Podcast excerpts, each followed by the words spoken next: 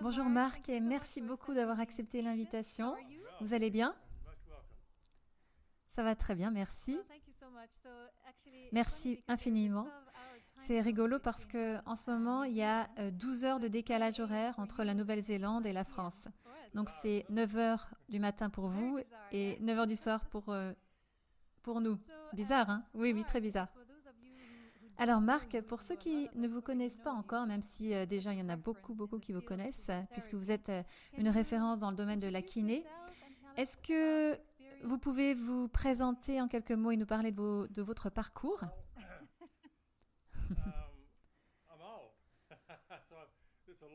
Je suis âgé, donc ça fait longtemps. J'ai été diplômé de kinésithérapie en 1971. Donc ça fait 52 ans, 53 ans. Et après cinq mois après avoir été diplômé, j'ai créé mon propre cabinet. Donc j'ai été dans un cabinet, j'ai pratiqué, à l'exception de 5 à 4 ans, de 1971 à aujourd'hui. Donc il y avait 5 ans où je ne travaillais pas parce que je faisais mon PhD et je voyais quand même des patients. Donc je suis un clinicien. Mon premier objectif dans la vie, ça a été d'être un clinicien. Été conscient de la science en tant que telle, comme un aspect important des choses dans mes années 20, enfin, quand j'avais 20 ans, pendant, en 1970. Et c'est devenu très clair pour moi que nous n'étions pas, on n'avait pas le même enseignement que vous aujourd'hui dans la science et dans l'approche scientifique. Et on n'avait pas d'entraînement, de pratique dans la méthode scientifique.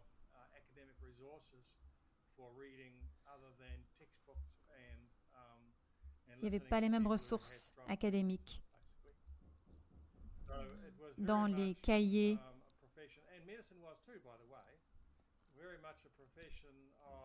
C'était une profession et la même, même chose pour la médecine. C'est une profession basée sur l'imminence, à contrario à l'evidence-based practice. Donc c'est important de se rendre compte de ça parce que j'ai grandi avec ça. ok? Et les prochaines 20 années, ça a été une exploration graduelle sur la science et la médecine et la science en général. Et donc, euh, je suis retournée faire euh, suivre des cours euh, à temps partiel sur la science, la philosophie de la science à l'université. Et j'ai étudié l'épistémologie et la méthode scientifique quand j'avais 20 ans et 30 ans.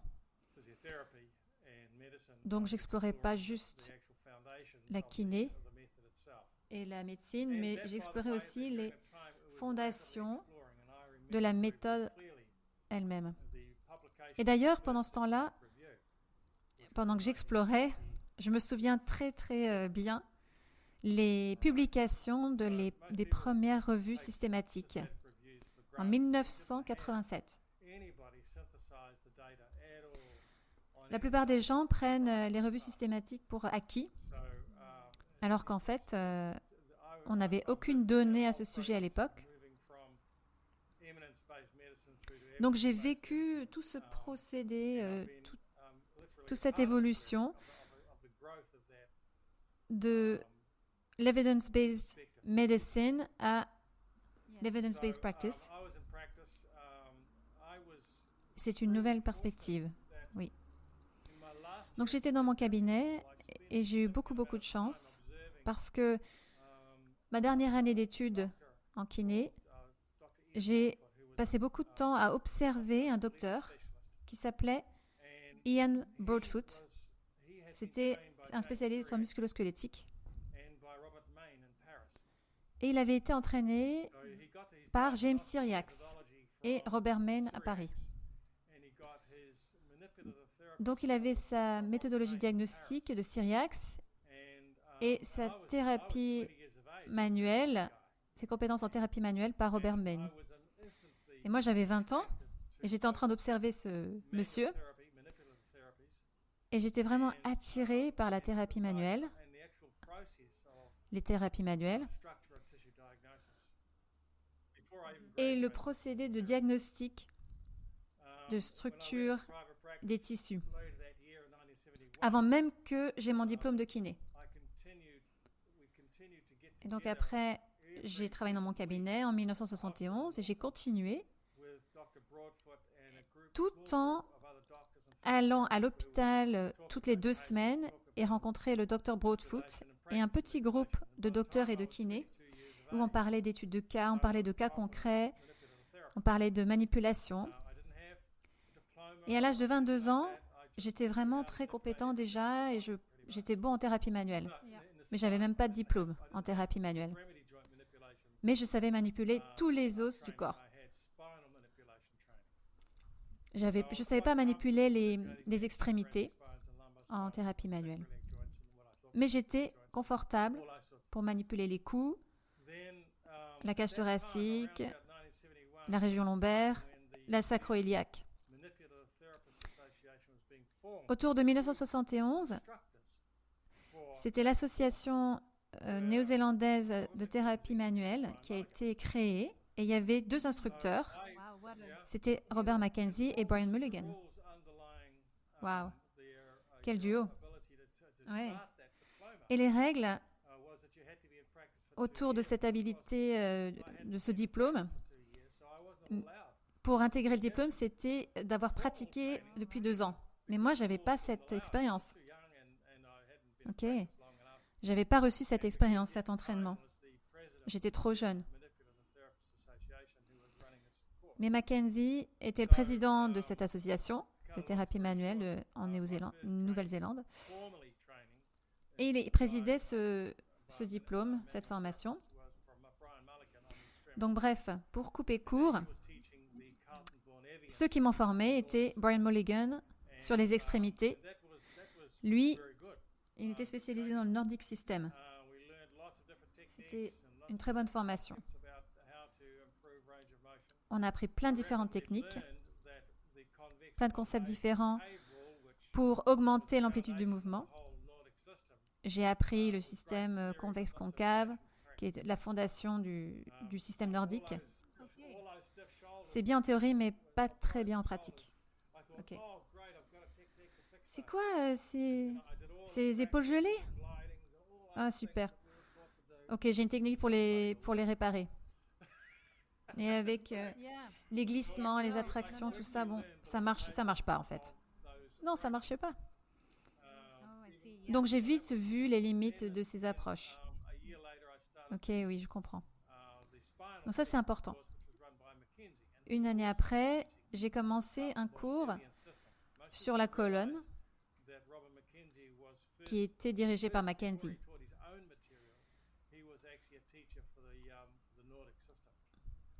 les gens ne se rendent pas compte qu'en fait, euh, il enseignait déjà cette méthode, la méthode Kaltenborn. C'était un très bon spécialiste en thérapie manuelle. Mais il n'avait pas besoin de me l'enseigner, la thérapie manuelle, parce que je le savais déjà.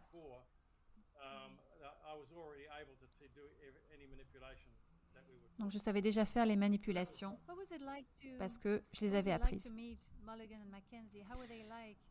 C'était comment de rencontrer Mulligan et Mackenzie? Ils étaient comment en tant que personnes?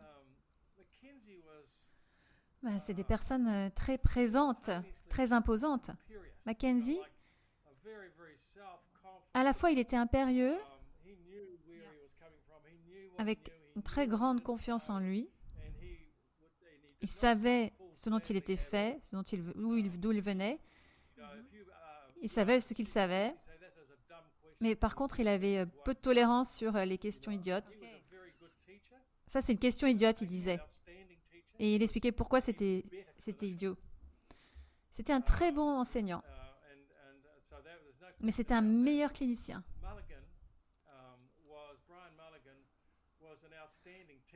Mulligan? Était un super enseignant, un super prof. Mais il avait une personnalité complètement différente. Il adorait faire des blagues. Il faisait tout le temps des blagues. Et tu sais, l'idée du miracle chaque jour, ça c'était dans les années 70. Si, si on faisait un cours euh, Mulligan, il y avait euh, l'histoire du miracle chaque jour. C'était un showman. Mackenzie n'était pas comme ça. Mackenzie voyait des patients dans son cabinet, dans sa clinique, et pendant les cours. Mulligan ne voyait pas de patients pendant les cours. Il soignait les gens qui participaient à ses cours, mais il n'amenait pas des patients. Mais Mackenzie voulait faire ça dans ses cours. C'est pas la peine d'enseigner si tu fais pas la pratique. Et moi, ça me plaisait beaucoup cette pratique, cette approche pragmatique que Mackenzie avait.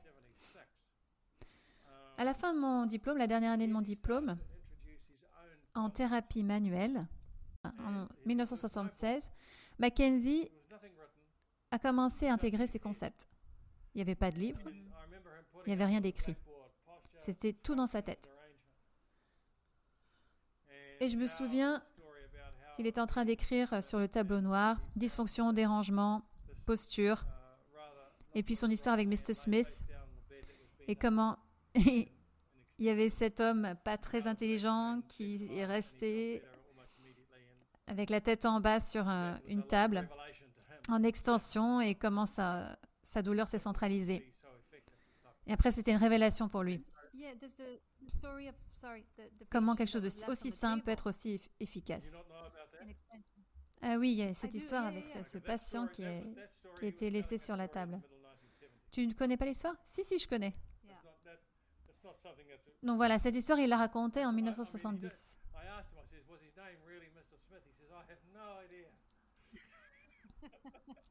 Mais je lui ai demandé, c'était vraiment Mr. Smith? C'était vraiment son nom? Mais il ne savait plus. Smith est un nom commun, c'est facile.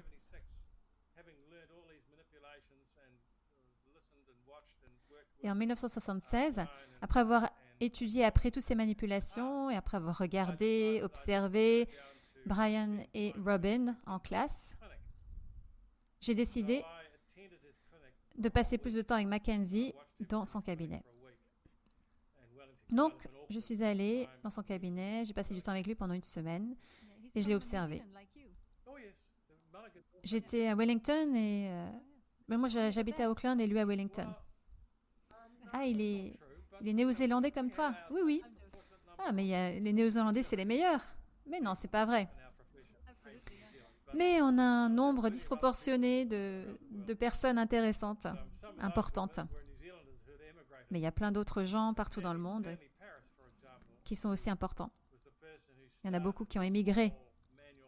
Stanley Paris, par exemple, était la personne qui a créé la thérapie manuelle aux États-Unis. Et lui, il était néo-zélandais aussi.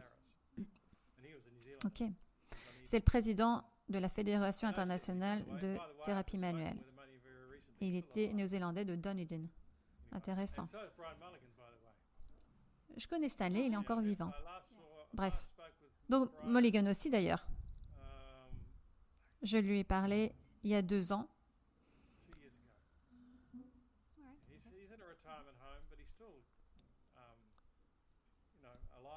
est dans une maison de retraite, mais il va bien. Il est toujours en vie. Mais il est âgé maintenant. Bref. Donc, j'ai observé Mackenzie pour une semaine et je m'attendais à voir toutes ces manipulations que j'avais pratiquées et qu'il enseignait. Mais il n'a rien fait ou presque pas. Il, il demandait juste aux gens de faire des exercices stupides. Et j'étais super déçue. Parce que j'avais fermé mon cabinet. Ça m'avait coûté une fortune de passer du temps avec lui. Et tout ce qu'il faisait, c'est des press-ups débiles et euh, demander aux gens de ramener les, genoux vers leur poitrine. Je comprenais pas. Pas du tout. Moi, j'étais un spécialiste en thérapie manuelle. Bref, le, le mardi, les patients, ils revenaient le jour d'après, etc. Et le mercredi, ça commençait à changer et, je me dis, oh mon Dieu, il y a des patients qui commencent à aller mieux, mais vraiment mieux. Et en jeudi, jeudi, je me suis dit, oh là là, mais il faut que je reste un mois. Et vendredi, j'étais complètement convaincue. Les patients venaient tous les jours. Tous les jours. Pour combien de temps? Ben, Jusqu'à ce que ce soit nécessaire. Mais il faut que tu te rends compte qu'on ne peut pas extraire une personne de son temps et avoir un jugement. Mackenzie, c'était un homme de son temps, Mulligan aussi. Et tous nos collègues en kiné. Et quand j'ai eu mon cabinet, j'ai acheté une patientèle déjà existante avec un gros prêt, mais j'avais pas d'argent. Mais lui, c'était un des meilleurs kinésithérapeutes en Nouvelle-Zélande.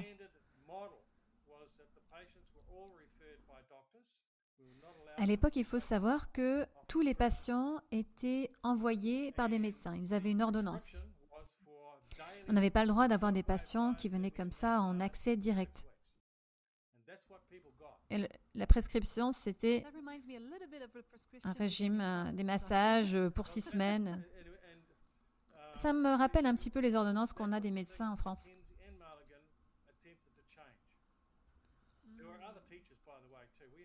Ça, c'était les choses que Mackenzie et Mulligan essayaient de changer. Il y avait d'autres profs d'ailleurs. Il y avait d'autres euh, spécialistes en thérapie manuelle, cinq ou six. Mais il faut que tu saches que à l'époque, il n'y avait pas plus de 1500 kinés. On n'avait que 10 ou 15 kinésithérapeutes à renommée mondiale. Et ils ont formé l'association thérapie manuelle pour améliorer, faire évoluer notre profession. Brian Mulligan et Mackenzie ont enseigné pendant sept ans. Et ils ont parcouru le monde pour donner des formations. Et tout ce qu'ils demandaient en échange, c'était remboursement de leurs frais de transport et d'hôtel. Le reste était gratuit, ils ont enseigné gratuitement pendant sept ans. Waouh! C'était un don, un cadeau pour notre profession. Absolument. Les gens ne se rendent pas compte, mais l'effort qui a été mis dans, pour, changer les choses par ces personnes si importantes, comme Stanley Paris par exemple, mais il ne faisait pas les choses gratuitement, lui.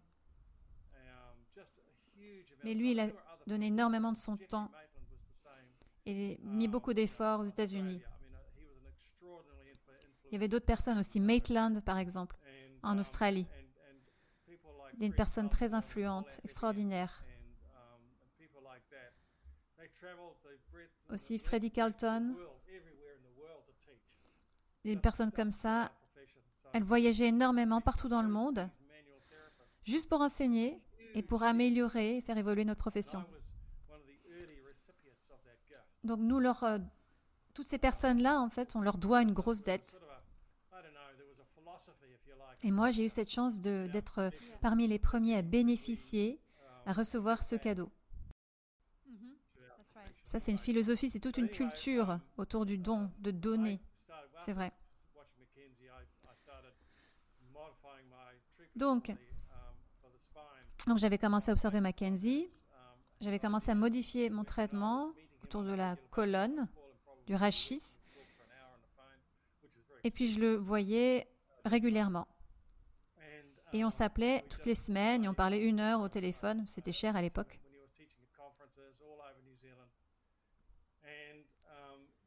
Donc j'ai participé à ces conférences en Nouvelle-Zélande. Au début des années 80, l'Institut Mackenzie commençait à prendre forme. Il avait déjà commencé en 1976, mais l'année où j'ai eu mon diplôme de thérapie manuelle. Et j'ai participé à la dernière classe qu'il enseignait en thérapie manuelle. Et après, il a commencé à enseigner son propre concept. Et c'était un enseignant très prolifique pendant 15 ans. pour couper court, bon, bref, l'Institut Mackenzie a été formé et puis moi, j'ai été un des premiers enseignants à enseigner la méthode avec des Américains ou de euh, kinés d'Europe, un ou deux d'Australie, mais la plupart étaient de Nouvelle-Zélande pour enseigner la méthode Mackenzie. Et donc j'ai commencé à voyager en 1985 pour enseigner cette méthode. Et ce qui s'est passé en 1984, on a eu tous les kinés américains qui voulaient enseigner la méthode Mackenzie, qui sont venus en Nouvelle-Zélande pour être formés en tant que thérapeutes manuels parce que ce n'étaient pas des thérapeutes manuels. Mais les Néo-Zélandais spécialisés en Mackenzie l'étaient déjà des spécialistes en thérapie manuelle. Donc pour nous, il n'y avait pas de conflit entre la thérapie manuelle et les autres thérapies manuelles. Mais la différence, c'était que Mackenzie considérait la manipulation comme quelque chose de graduel. Mais les thérapeutes manuels voulaient tout de suite se spécialiser en Mackenzie. Mais Mackenzie, il faut savoir que c'était l'inventeur de l'autotraitement, comme discipline et comme concept. Il a tout inventé. Mulligan et les, kinés du Nordic System et Stanley Paris des États-Unis, du Canada, ils ont toute la thérapie euh, d'autotraitement qu'ils avaient, c'était inspiré de Mackenzie. Je comprends. J'allais justement te poser la question, en quoi les techniques Mulligan et Mackenzie diffèrent? Est-ce qu'elles sont complémentaires? Bon, moi j'ai été formé par le système Mulligan aussi. Donc il enseignait son propre modèle, ses propres techniques avec le système nordique. Et moi, j'ai aussi aidé euh, Brian Mulligan en tant qu'instructeur jusque dans les milieux des années 80. Et donc, il enseignait ses propres concepts. Mais j'ai jamais été un instructeur Mulligan. Parce que j'étais convaincu que le patient doit tout faire par eux-mêmes, le patient par lui-même. Et Mackenzie, pour utiliser des mots modernes, avait des idées que sur la thérapie cognitive comportementale et thérapie manuelle pour l'appliquer au diagnostic musculo-squelettique et au traitement. L'auto-efficacité était, le mot d'ordre dans l'approche Mackenzie. Tu sais, hein, tu connais l'histoire, hein, si tu donnes un, un, poisson à un homme, tu le, tu le nourris pour une journée, mais si tu lui donnes une canne à pêche, tu le nourris pour la vie. Ça, c'était le principe de l'approche Mackenzie. Et ça a commencé avec lui. Et d'ailleurs, je, je, continue ma pratique comme ça. Ça n'a pas beaucoup changé depuis. Il y a des choses sur lesquelles je ne suis pas très d'accord concernant la façon dont la méthode Mackenzie est enseignée aujourd'hui, mais c'est pas grave. Mais la contribution de Mackenzie à notre profession est incommensurable, vraiment. Mulligan et les autres enseignants formateurs en thérapie manuelle nous ont enseigné beaucoup de techniques très utiles. Ils ont encouragé le diagnostic et ils ont fait plein de choses comme ça qui sont vraiment très très bénéfiques. Et en termes de fondamentaux, c'est Mackenzie qui a fait le plus. Mhm. Oui, je comprends. Bref, donc euh, j'ai continué à ma pratique et j'avais deux gros cabinets à Auckland. Il y en avait un spécialisé entre 1991 et 1998. J'ai ouvert le premier cabinet spécialisé en douleur du rachis à Auckland. Et la raison, c'est que je voyais beaucoup de patients assez des cas difficiles Et le modèle de financement du gouvernement ne, suffisait pas pour payer, assez, pour euh, payer le temps que je devais avoir avec ces patients avec euh, des cas complets de douleurs lombaires et cervicales. Et donc, on a créé un cabinet spécial du Rachis et nous, on avait un, un, autre modèle de financement. Et on n'appelait pas ça clinique euh, de kiné. Qu'est-ce que tu veux dire par modèle de financement? Tu recevais de l'argent du gouvernement? C'est une organisation non gouvernementale quasi autonome qui s'appelle Accident Compensation, qui a été créé en 1974 et qui existe toujours aujourd'hui. C'est un État euh, monopole du gouvernement pour les, en assurance pour les gens qui ont des accidents. Pour les personnes qui ont des douleurs chroniques lombaires, est-ce qu'elles ont un grand remboursement? Ah oui, elles en ont plein aussi, elles ont accès aux soins. Mais on ne va pas aller euh, dans les détails parce que c'est euh, le bazar. Tu veux pas savoir. Vraiment. Ok. Peut-être une autre fois. C'est à la fois un désastre et quelque chose de, formidable. C'est comme le système de soins au, Royaume-Uni. Les Anglais veulent pas s'en débarrasser, mais il y a trop de gens en liste d'attente. Oui, c'est vrai. On ne peut pas choisir son docteur. Il y a plein de choses qui ne vont pas euh, avec les NHS, mais les Anglais vont jamais s'en débarrasser. Et on a les mêmes conflits ici en Nouvelle-Zélande avec Accident Compensation. Il y a plein de choses qui ne marchent pas vraiment, vraiment mal. Et c'est pas bon pour notre profession. Mais en même temps, ça a fondé, ça a permis de fonder le, la croissance euh, en de kinésithérapie en Nouvelle-Zélande dans les années 70 et 80. Ok, mais ben, on n'en parle plus. Ça, c'est des politiques. Bref.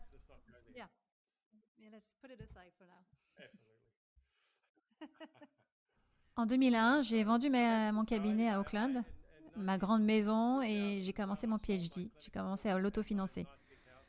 J'ai été invitée à en faire un par l'université en Suède. C'était la professeure Birgitta Oberg qui m'a généreusement proposé de venir et de faire un PhD avec elle. Elle m'a fait cette proposition parce que j'avais déjà fait de la recherche sur l'articulation sacro-iliaque avec le docteur April à la Nouvelle-Orléans. Puis j'étais en train d'enseigner la méthode Mackenzie, la méthode, le rachis en général. Et je lui ai dit, écoute, j'ai fait des études euh, sur l'articulation sacro-iliaque et j'ai envie de passer plus de temps sur la douleur facétogénique des choses comme ça. Bon, bah pour faire ça, t'as qu'à faire un PhD, tant qu'à faire. Et je suis pas allée en Suède. Je suis pas, j'ai pas emménagé en, Suède, mais euh, j'ai vendu mon cabinet, vendu ma maison. Mes enfants, nos enfants étaient déjà grands et on a emménagé dans un dans un appartement. Et j'ai fait ma recherche, ma recherche pour mon PhD j'ai travaillé, j'ai voyagé partout dans le monde, trois, quatre fois par an, pour faire cette recherche, en Suède notamment. Et après, je rentrais en Nouvelle-Zélande pour voir ma femme, etc., etc., etc., pendant quatre ans. Impressionnant. En tout cas, pendant deux ans, c'est sûr. Et je continuais à récolter les données. Je voyais pas beaucoup de patients à cette époque parce que j'analysais les données et je préparais les papiers de recherche. Et quand j'ai terminé mon PhD en 2005, je voulais plus de cabinet. J'avais fait ça pendant 30 ans. J'étais invitée à Christchurch pour travailler avec un monsieur qui s'appelle Graham Natarajan, qui était aussi spécialiste de Mackenzie. Et il m'a proposé un salaire donc, et de former son personnel et de continuer à voir des patients dans son cabinet. Et donc j'ai pu commencer à faire ça tout en enseignant partout dans le monde. J'ai un emploi du temps très flexible et donc je fais ça depuis. Et donc pendant les 20 dernières années, on a travaillé ici en Nouvelle-Zélande auprès de l'autorité, le département d'inscription, pour avoir euh, une spécialisation reconnue en tant que kiné. Et on a enfin réussi à avoir cette, cela en 2019. Donc ça fait 4 à 5 ans. Et j'étais juste euh, sur le point de prendre ma retraite. J'avais 69 ans, non, euh, j'en ai 74 maintenant. Donc, enfin, 74 dans quelques jours. Donc j'avais 69 ans quand notre spécialisation, spécialité a été reconnue et payée par l'organisme Accident Compensation.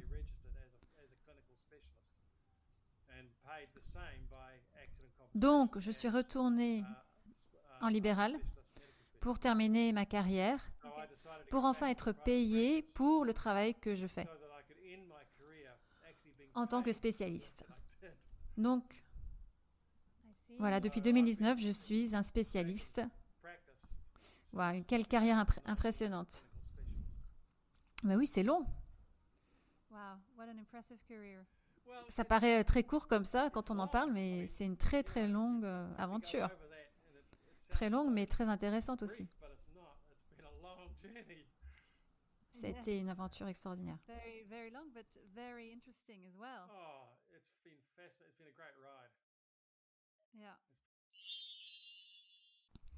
Si vous souhaitez en savoir plus sur les douleurs lombaires non spécifiques et améliorer votre diagnostic et traitement des lombalgies, Marc Laslett sera à Paris le 3 et 4 mai pour une formation qu'il présentera en partenariat avec l'agence EBP. Vous pourrez ainsi le rencontrer, vous former auprès de ce spécialiste en douleurs lombaires à renommée internationale et lui poser toutes vos questions.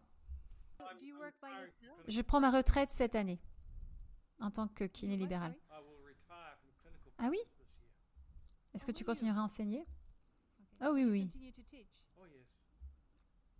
Et je passerai plus de temps sur ma recherche. Il y a plein de projets sur lesquels je veux travailler. La recherche sur les douleurs euh, lombaires principalement? Oui.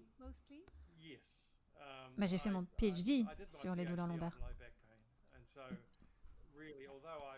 Même si je suis très confortable, je me sens à l'aise euh, sur toutes les douleurs du système musculo-squelettique, c'est la douleur lombaire qui est le plus gros problème. Je ne suis pas heureux, satisfait comment l'enseignement est et comment il traite les douleurs lombaires d'un point de vue scientifique. Je ne suis pas du tout happy. Je ne suis pas du tout heureux. Le concept de non spécifique. Tu vu ma, vidéo gratuite? Le concept de douleur lombaire non spécifique, c'est une blague. C'est vraiment une blague. On ne parle pas de douleur de la poitrine non spécifique. Ben. On ne parle pas de douleur euh, à la tête non spécifique. Alors pourquoi on parle de douleur lombaire non spécifique? Qu'est-ce que tu aimerais changer dans l'enseignement pour le rendre plus efficace? Déjà, il faut reconnaître la science. La science doit être très claire sur la douleur du rachis. C'est pas grave ce que tu fais, peu importe ce que tu fais. Si tu es un thérapeute manuel, un thérapeute en cognitif comportemental, si tu fais de l'analyse du mouvement, etc., l'acupuncture, la prière, rien. Des médicaments, des injections, il n'y a aucun traitement supérieur à un autre. Ça, c'est un fait. Vous savez déjà ça en 1999, 24 ans. Et ça fait déjà 24 ans. Mort Van Tilde a écrit un livre là-dessus. Je l'ai chez moi, là, dans une boîte. Il a écrit un livre sur, sur les premières revues systématiques, sur les essais contrôlés randomisés sur la douleur lombaire. Et il dit qu'il n'y a aucune différence entre les traitements. Qu'est-ce que ça veut dire? C'est très simple. Ce que ça veut dire, c'est que soit deux choses. Un, est-ce que la douleur du rachis est imaginaire? Oui. C'est pas une vraie chose, ça n'existe pas. Ou c'est tellement de choses qu'il n'y a aucun traitement qui peut être vraiment efficace sur les autres. Alors c'est quoi? Sérieusement. Est-ce que tu crois que c'est euh, une maladie euh, qu'on imagine? Non. Si tu penses ça, tu dois retourner à l'école. Il faut que tu sortes de, de cette idée postmoderne. Le fait est que ces patients arrivent, ils ont 40 ans, ils n'ont jamais eu mal au dos de leur vie, ils ont une vie active, heureuse, productive, et tout d'un coup, ils sont complètement handicapés par euh, leur douleur au dos. C'est quoi? Pourquoi? Il y a quelque chose qui se passe dans le dos. Ça produit la nociception. Et ça sera interprété de façon différente par notre cerveau et notre moelle épinière. C'est une expérience de la douleur. Et la conséquence de cette douleur et l'handicap, c'est une, c'est une conséquence, c'est pas une cause. Et la douleur, c'est une expérience de la nociception.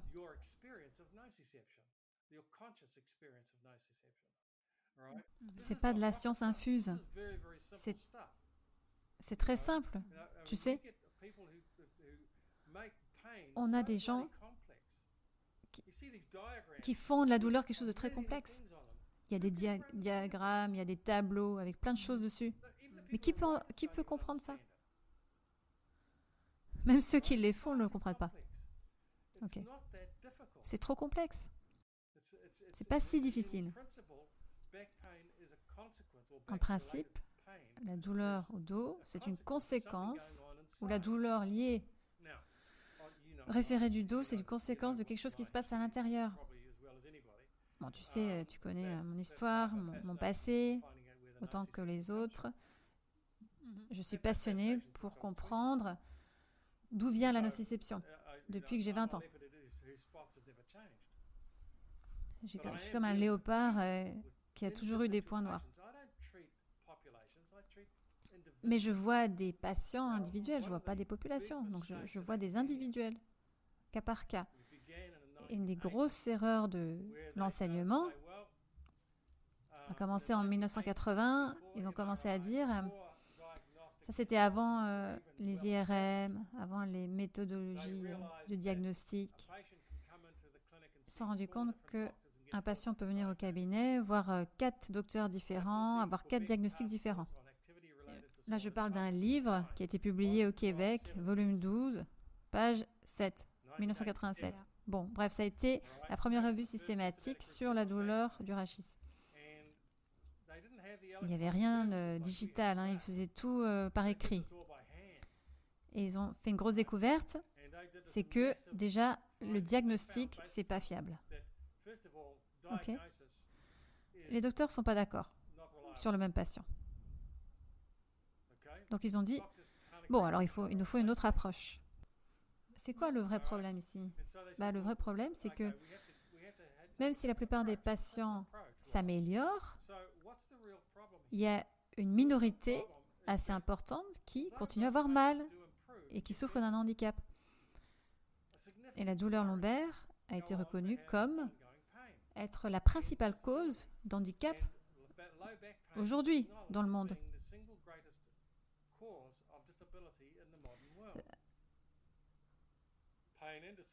Donc c'était le deuxième symptôme après la, migraine, après le mal de tête. Donc on savait déjà depuis 80. Donc c'est toujours la même chose. C'est toujours ça le, même, le problème principal.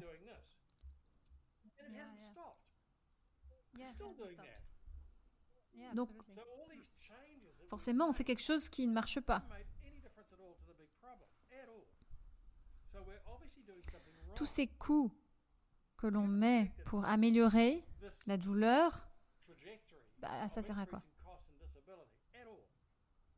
Qu'est-ce qui s'est passé dans les années 80 Bon, alors ils ont déjà regardé les indicateurs la chronicité, tout ce qui est chronique. Et donc ils ont fait de la recherche. Donc il y avait déjà beaucoup de gens dans les pays scandinaves et en Europe, aux États-Unis, en Australie. Donc ils ont parlé du, du concept psychosocial.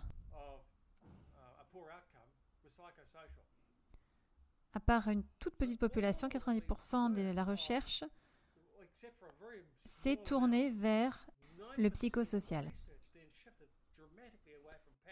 La recherche s'est concentrée sur le psychosocial et moins sur l'anatomie. 30 ans après, il y a toujours une recherche qui s'est concentrée sur le biopsychosocial. Donc ils ont, voilà, ils ont inventé le concept biopsychosocial, mais c'est pas nouveau. Ça existait déjà début des années 90.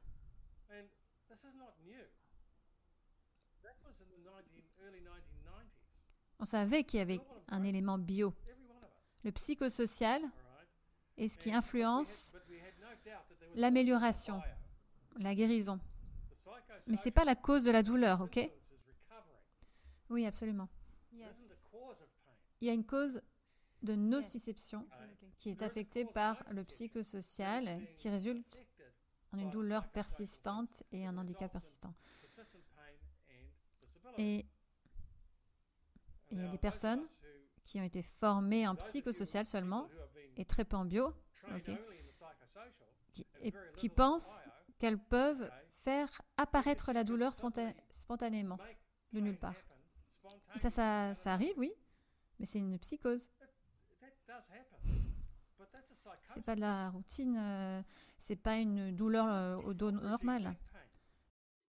C'est pas parce que euh, tu te frottes une main très fort et tu touches une main en caoutchouc, quelqu'un s'évanouit et ça crée une douleur inexistante de nulle part. C'est juste une farce. C'est vraiment juste une farce. C'est aussi comme prendre une pomme de terre, essayer d'enfoncer une paille dedans, la paille elle se casse, mais si on fait bang avec la paille et la pomme de terre, la paille elle s'enfonce dans la pomme de terre. Tu sais, tu peux pas réparer une source de nociception juste en euh, contournant, en essayant de hypnotiser le cerveau et euh, changer le comportement. Ça marche pas. Si ça marchait, on le saurait et on verrait un changement euh, dans l'handicap, dans la douleur, dans la, dans la société. Mais on voit pas ça. Et on continue désespérément à essayer de changer les choses et ça fait 30 ans et ça marche pas. Nous, en tant qu'inés, comment est-ce qu'on se positionne? Mais non, non, non. Mais on est là où on est. On reste là où on a toujours été. Il faut qu'on comprenne la science. La science est dominée par les statisticiens qui croient que la seule façon de gérer la douleur du rachis, c'est d'influencer les facteurs de risque et les causes épidémiologiques. Donc en gros, on sait que tu es à risque si tu euh, t'aimes pas ton boss au travail, si tu es malheureux à la maison, si tu es déprimé. S'il y a l'État qui, euh, qui t'embête. Il y a plein d'éléments économiques et psychosociaux qui augmentent les coûts. Notre, ce dont ce sur dont on doit, se concentrer, c'est de changer le comportement et les croyances sur la douleur chez les gens. Et toutes les erreurs cognitives, c'est tout, tout ça, c'est vrai. C'est des vraies choses, mais ça ne fixe pas, ça ne règle pas la douleur au dos. La petite chose qui a montré qu'on pouvait influencer ça, la douleur au dos, qui a été euh, réussie, c'est la thérapie cognitive fonctionnelle de Peter Sullivan. Il a montré que tu peux changer la douleur avec l'handicap, mais c'est vraiment très peu. Et c'est que pour les gens qui souffrent de douleurs chroniques. La majorité des douleurs de dos, ce ne sont pas des gens euh, qui ont mal depuis 10 ans. C'est ceux qui ont mal depuis 3 6 mois. Donc ça, ça ne peut pas être appliqué. On ne peut pas prendre un groupe de personnes qui ont mal, qui ont mal de dos, au dos depuis des années, des années, des années. On ne peut pas leur donner un arrêt de travail, leur faire de la thérapie cognitive fonctionnelle et avoir un bon résultat. On ne peut pas utiliser ça pour la personne qui vient au cabinet comme ça.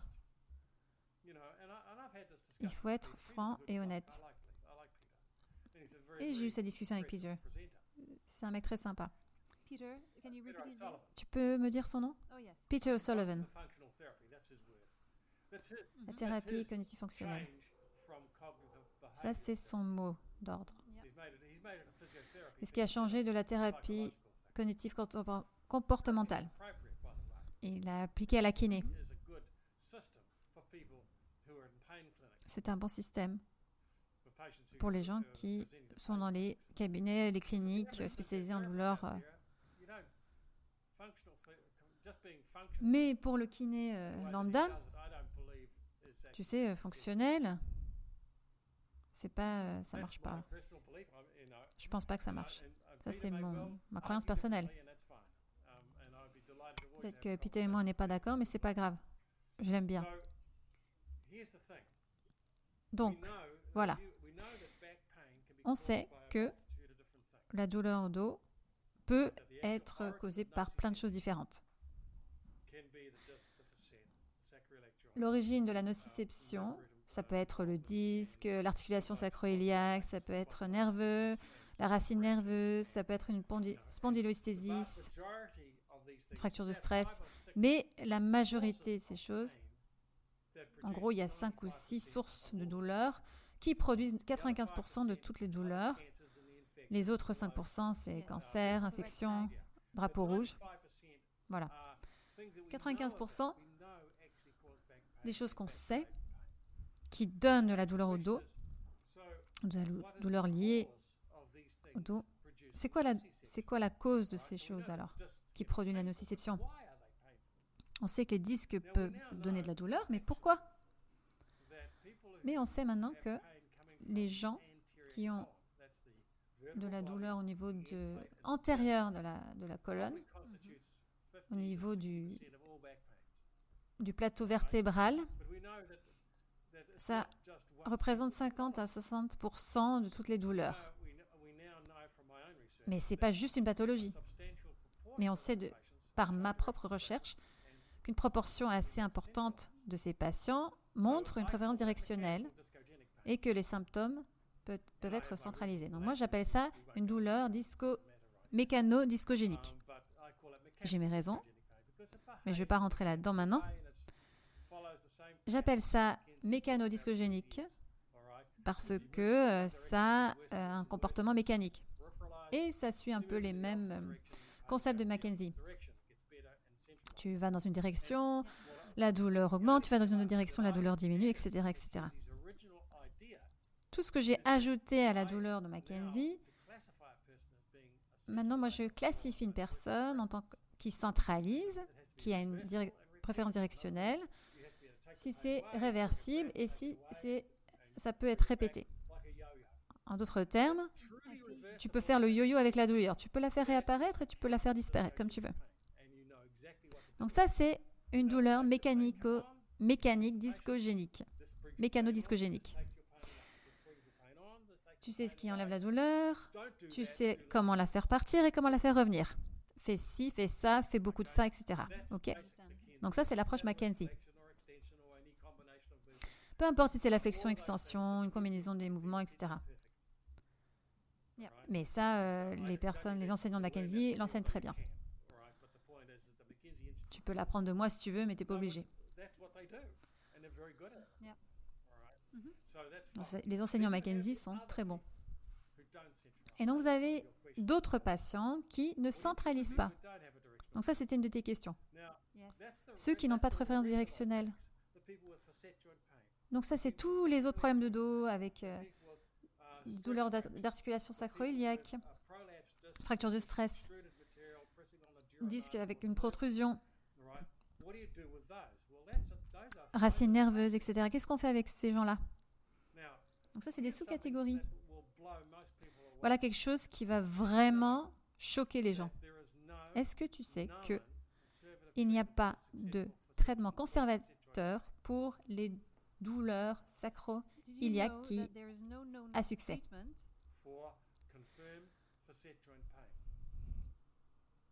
Est-ce qu'il y a un traitement efficace pour les douleurs facétogéniques? Est-ce que tu sais qu'il y a un essai contrôlé randomisé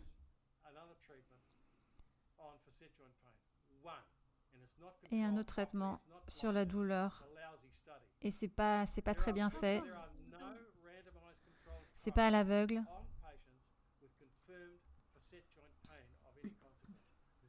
Donc il n'y a aucun essai contrôlé randomisé sur la douleur facétogénique. Pourquoi? Bah, Parce qu'ils font pas de la recherche. Ils font plein de recherches sur la douleur au dos non spécifique. Qu'est-ce que tu veux dire par non spécifique? Non, non, non, non. Ok, ok, je te laisse parler. Il y a zéro étude sur les traitements conservateurs pour la douleur de l'articulation sacroiliaque. Zéro. Aucune. Il n'y a pas de recherche. Aucune. Aucun résultat. Donc si quelqu'un me pose la question, est-ce que un diagnostic peut être efficace? Ben non. Comment est-ce que je peux te le prouver? Il n'y a eu aucune étude. Zéro étude.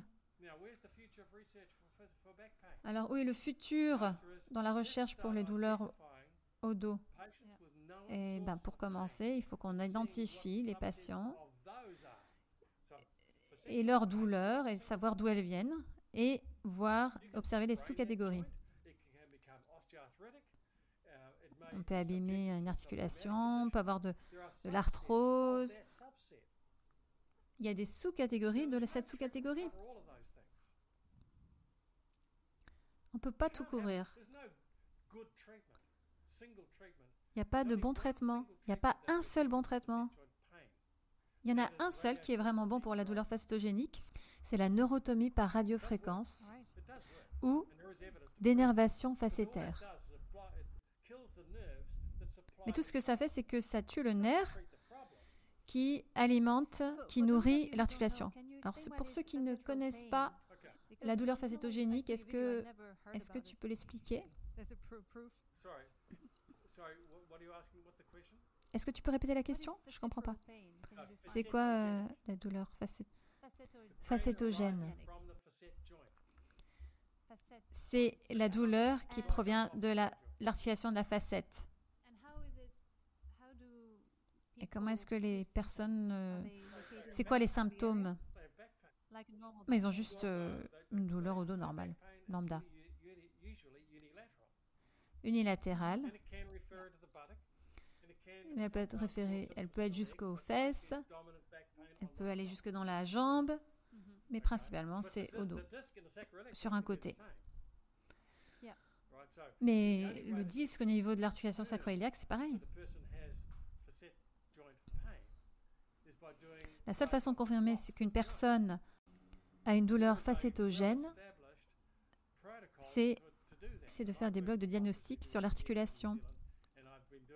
Il y a un protocole assez connu, et moi je, je travaille avec des docteurs qui le font,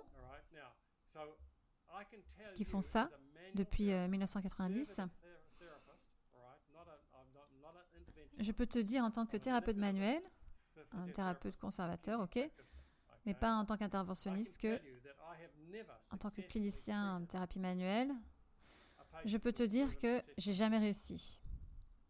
J'ai jamais réussi à soigner un patient avec une douleur facétogène, avec des manipulations, des mobilisations, des exercices, postures, acupuncture ou quoi que ce soit. Ok? Jamais. Mais j'ai réussi. mais je ne peux vraiment pas honnêtement te dire qu'est-ce que j'ai fait qui a amélioré l'état du patient. Et je, dois aussi te dire que j'ai la même chose avec la douleur sacroiliaque. Donc en d'autres termes, il y a deux sous-catégories de la douleur non spécifique au dos. Je pense que le traitement conservateur ne marche pas. Donc pour résumer, pour, euh, afin que les auditeurs comprennent, dans les douleurs non spécifiques au dos, on a plusieurs sous-catégories. On a la douleur facétogène, la douleur sacroiliaque, oui, la douleur discogénique, la douleur au niveau de la vertèbre. Depuis 10-15 ans, on l'a découverte. Laquelle est la plus courante? Moi, je ne parle plus de douleur discogénique. Quand je faisais mon PhD, c'était ce dont on parlait. On croyait que le disque était la cause euh, principale de ces douleurs qui venaient de la colonne intérieure, au niveau intérieur de la colonne. Et ça, ça inclut euh, tout le, corps vertébral. On faisait, euh, on faisait des examens, on injectait les disques pour savoir si la douleur apparaissait, etc. Mais quand tu lis euh, mes papiers, mes, ma recherche, c'est là. On sait que quand tu mets une pression sur le disque, ça déforme le plateau vertébral. Donc si tu as de la douleur qui provient du plateau vertébral, c'est une douleur de type vertébral. Et ça, ça se voit à l'imagerie aussi. On sait que d'après la recherche de Anna Albert et des collègues, que des petits changements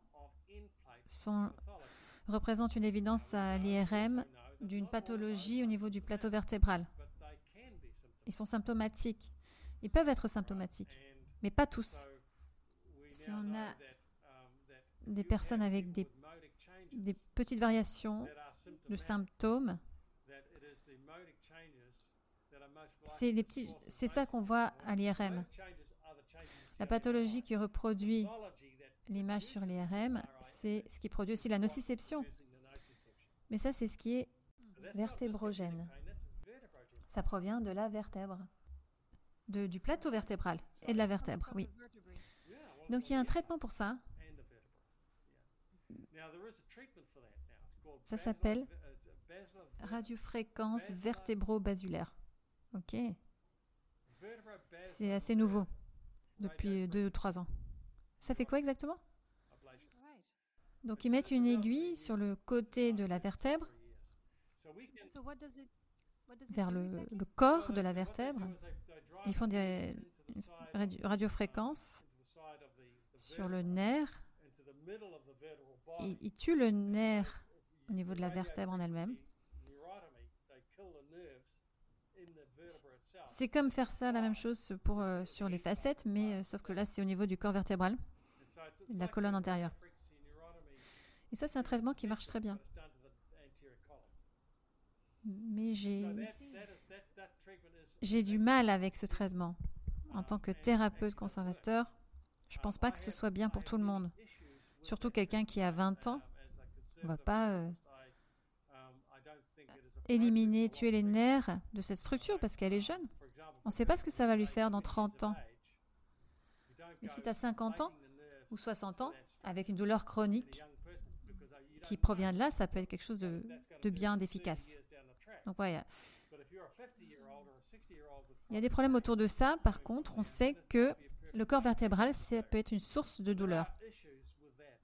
On sait que le disque peut être une source de la douleur depuis 1950 environ. Mais ce qu'on ne savait pas jusqu'aux années 2000, c'est que le corps vertébral peut être aussi une cause de la douleur, mais assez significative. Concernant les différentes variations de la douleur, alors, il y en a qui peuvent provenir d'une infection, il y en a, on ne sait pas, parce qu'elles ne répondent pas aux antibiotiques.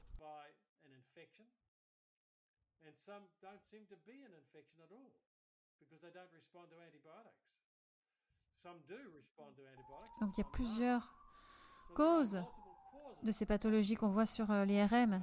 Alors, la kiné dans tout ça, qu'est-ce qu'elle fait? Eh bien, selon moi, les kinés sont les meilleures personnes pour faire le diagnostic. Pas les interventions, les injections, mais tout ce qui est de d'ordre clinique. On sait comment faire bouger les gens, on sait comment examiner les gens physiquement, on sait si une personne a une préférence directionnelle ou pas. On sait quel traitement va agir sur telle personne. Tu mélanges le traitement conservateur, la préférence directionnelle, euh, la charge, la contrainte. On, on sait identifier tout ça. Et on sait aussi qu'il y a des gens sur qui la kiné ne marche pas. S'ils ont une douleur facétogène, on peut les identifier avec, euh, confiance, ceux qui ont une douleur euh, sacroiliaque, ceux avec une douleur au disque, qui n'ont pas de prévalence directionnelle.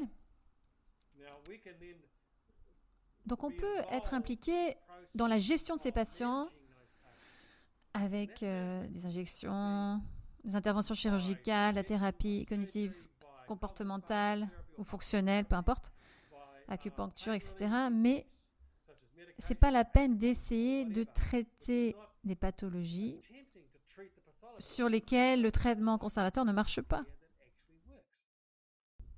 Les patients qui ont centralisé ou une préférence directionnelle, nous sommes les agents du changement ici. Il n'y a pas de question là-dessus. euh, On ne se pose pas cette question. On sait quoi faire avec eux, ceux qui centralisent. On, a su le- on sait le faire depuis 40-50 ans. OK? Et on est très bon là-dessus. Those patients whose pain can be made to centralise, we know what to do with those. We've known how to do the, deal with this for 40 or 50 years now. Et on est vraiment très très bon pour faire ça, pour centraliser la douleur. On est vraiment, vraiment très bon. Mais les autres 50% de douleur du rachis, OK, on. ne sera pas efficace. That? Qu'est-ce que tu dis? Sorry, is it? do you Est-ce qu'on peut quand même tester test ces patients, les patients non, qui ont des douleurs non spécifiques au dos, uh, en- tout to en les centralisant, parce qu'on n'a pas d'autre façon de les diagnostiquer? Oui, c'était une de tes questions. Jusqu'à quand est-ce qu'on persiste? Est-ce qu'on voit les patients tous les jours, par exemple? Non, non. Est-ce que ça suffit après une séance, après avoir fait plusieurs répétitions Non, non, non, non. La première séance, tu identifies si la douleur centralise. Les personnes qui me. clairement ont une préférence directionnelle. Après, il y a une petite partie des gens qui ne centralisent pas tout de suite. Il faut attendre environ une semaine, deux semaines pour que ça se fasse. Donc ça dépend des facteurs individuels. Moi, je vois les patients tous les jours. Parfois, je les vois euh, deux, trois jours après la première séance. Parfois, je les vois une semaine après, mais je les vois très vite après la première séance pour pour m'assurer qu'ils n'ont pas de they directionnelle. S'ils en ont une, donc ils ont un traitement kiné McKenzie type are mais s'ils ne centralisent pas, il faut prendre une décision sur le traitement. On va faire des investigations pour affirmer le diagnostic, pour trouver la source de nociception. To these On ne veut pas faire des choses trop invasives.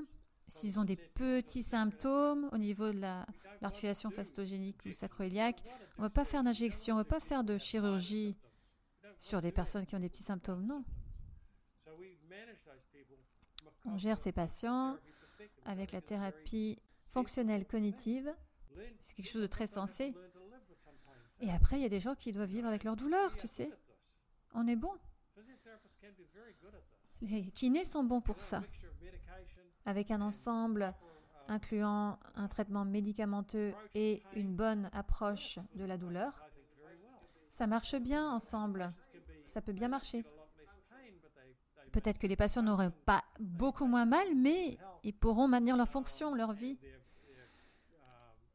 leur santé mentale aussi, et continuer à vivre leur vie, être actif, faire du sport, aller au travail, avec une petite douleur peut-être. C'est pas un problème. La douleur, c'est souvent quelque chose que les gens doivent accepter. Et si tu as mon âge et que tu n'as pas de douleur, eh ben, I have pain, tu es un cas unique. Moi, j'ai de la douleur, mais ça m'arrête pas. Oui, ça m'arrête, mais tu sais, je fais moins euh, qu'avant, c'est sûr. J'ai mal au cou, tu sais, mais je, prends de l'âge. Mais je me, je me pose pas en victime parce que j'ai mal au cou. J'ai fait de la thérapie cognitive fonctionnelle sur moi-même. J'ai de la douleur euh, facétogène à deux niveaux sur mon cou. Je pourrais aller euh, faire de la radiofréquence, euh, mais- mais c'est pas It's not- nécessaire. Non. Ça me donne pas des, des maux de tête constants. J'ai pas tout le temps mal. Ça ne, ça n'a pas trop d'impact sur mon sommeil non plus. Si je fais quelque chose de un peu bête, après euh, je vais avoir un mal plusieurs jours, euh, les plusieurs jours qui suivent. Je prends des anti-inflammatoires et puis voilà, après ça va mieux. C'est ok, tu sais. En d'autres termes, la kiné, c'est pas ça ou ci ou ça, etc. Et c'est tout. Non, non, non. Le monde ne marche pas comme ça. Les patients ne marchent pas comme ça. Tout à l'heure, euh, tu as dit, euh, si je me souviens bien, qu'il n'y a pas de traitement supérieur concernant le traitement des douleurs lombaires. Oui, c'est les douleurs non spécifiques. Il faut être très clair là-dessus. Pour les douleurs spécifiques, on a des traitements. Donc, quelles sont les douleurs lombaires spécifiques?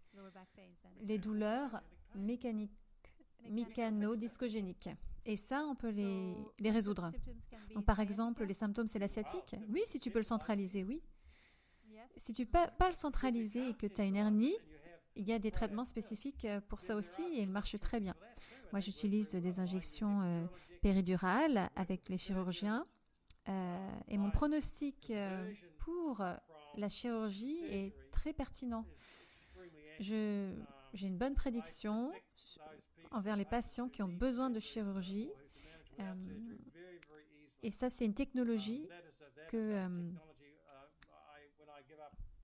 que, sur laquelle j'ai travaillé et sur laquelle je vais travailler les prochaines années avec un, un ensemble de personnes qui ont des hernies discales.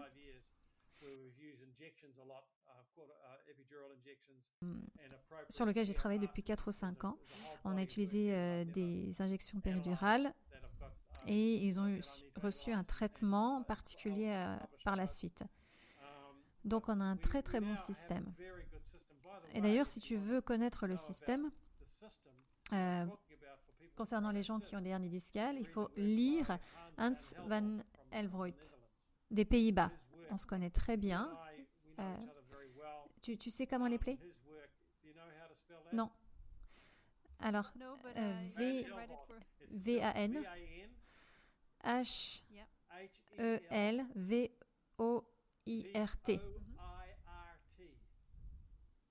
Van El-. C'est un instructeur euh, Mackenzie. Mais Il a beaucoup travaillé avec les docteurs, et ceux qui font les injections, autant que les chirurgiens. Et euh, dans les années 90 et euh, début des années 2000, on avait beaucoup de conversations avec lui sur euh, les traitements incluant des injections et traitements conservateurs. Et il a fait beaucoup de recherches là-dessus. Il a publié des articles là-dessus, des études. Et moi, j'ai suivi ce modèle aussi, le même que celui qui- qu'il a, qu'il a élaboré, et ça marche très très bien. C'est a un travail très important. Et en fait, il est juste en bas de votre rue, euh, pour vous. Oui, enfin, en bas de la rue, euh, c'est une façon de parler. Pour toi, oui, peut-être, euh, mais pas pour moi. Oui, il faut juste quand même prendre l'avion ou le train. Donc, Hans, c'est un très bon enseignant et il a fait un travail très important. Marc, selon ton expérience, Uh, uh, to your quand est-ce que les experience, injections péridurales sont the les plus efficaces most concernant effective. le traitement des douleurs specific- lombaires spécifiques? Donc, euh, ma pratique euh, actuelle, c'est un mélange de chronicité et euh, de douleur aiguë. ok? Euh, je travaille avec le département des urgences ici et on a beaucoup de, de kinésithérapeutes qui travaillent dans ce département, euh, que j'ai formé d'ailleurs. Et ils analysent les patients comme moi je leur ai enseigné. Et pour ceux qui sortent de l'hôpital euh, parce qu'ils ont un syndrome de la queue de cheval, euh, une fracture un cancer, donc ils sortent de l'hôpital et me sont envoyés. Et donc on les voit euh, dans la communauté. Et donc ils arrivent avec des béquilles et ils sont en agonie en fait. Ils prennent de la morphine Um, et du fentanyl et je les um, examine. um. Et si j'arrive pas à les centraliser, à centraliser les symptômes, si je n'arrive pas à gérer leur douleur, eh ben, je leur donne une péridurale. Mais j'ai un protocole très strict que les patients doivent suivre après avoir eu une péridurale. Et j'évalue la douleur au niveau des fesses, des extrémités de la jambe avant l'injection, ensuite 1 heure, 4 heures, 6 heures après l'injection. Et donc je les vois après une semaine après au cabinet et on refait la même chose. Et on peut aussi évaluer l'anesthésie et les corticoïdes en utilisant cette méthodologie. Et si on a un bon résultat, euh, on leur propose un traitement conservateur. Si on a un résultat moyen, déjà on prescrit un IRM à ces patients au bout de quelques jours pour voir s'ils ont une hernie discale. Quelques patients, environ 10% des patients euh, que j'envoie pour un IRM n'ont pas de hernie discale. Donc euh, j'ai un bon pronostic. Voilà, c'est mieux que 90% en fait. Donc les patients qui ont une hernie discale auront un résultat euh, moyen de la, de, la péridurale et ceux qui ont un bon résultat, euh, eh ben, la douleur revient quand même euh, après quelques semaines. Mais on parle aussi aux patients, on lui explique l'évolution naturelle, parce que la plupart des patients vont aller mieux d'eux-mêmes, même si on fait rien. Et sinon, euh, si c'est pas le cas, il va falloir parler à un chirurgien. Et donc on choisit le chirurgien, on leur envoie chez un bon chirurgien, et ensuite euh, ils ont une conversation sur une chirurgie ou pas. Et s'ils choisissent l'opération, eh ben je, je les suis moi-même, six semaines jusqu'à six semaines après l'opération. Et s'ils n'ont pas l'opération, euh, eh ben je les suis quand même avec euh, et je me base sur l'évolution naturelle, les médicaments, les exercices, etc. Et ça, c'est attention, c'est ceux qui ne centralisent pas. Yes. Ceux qui ont une sciatique et que je peux centraliser, je les, euh, je les traite, je les suis aussi. Mais j'utilise aussi l'histoire naturelle, l'évolution naturelle. Et donc, on utilise beaucoup de péridurales. Est-ce que tu fais toi-même les injections? Non, non, non, non, non. Non, bien sûr. Il y a un docteur euh, à la clinique. Oui. Mais moi, je pratique en tant que spécialiste clinicien. Et je travaille aussi avec euh, les autres spécialistes.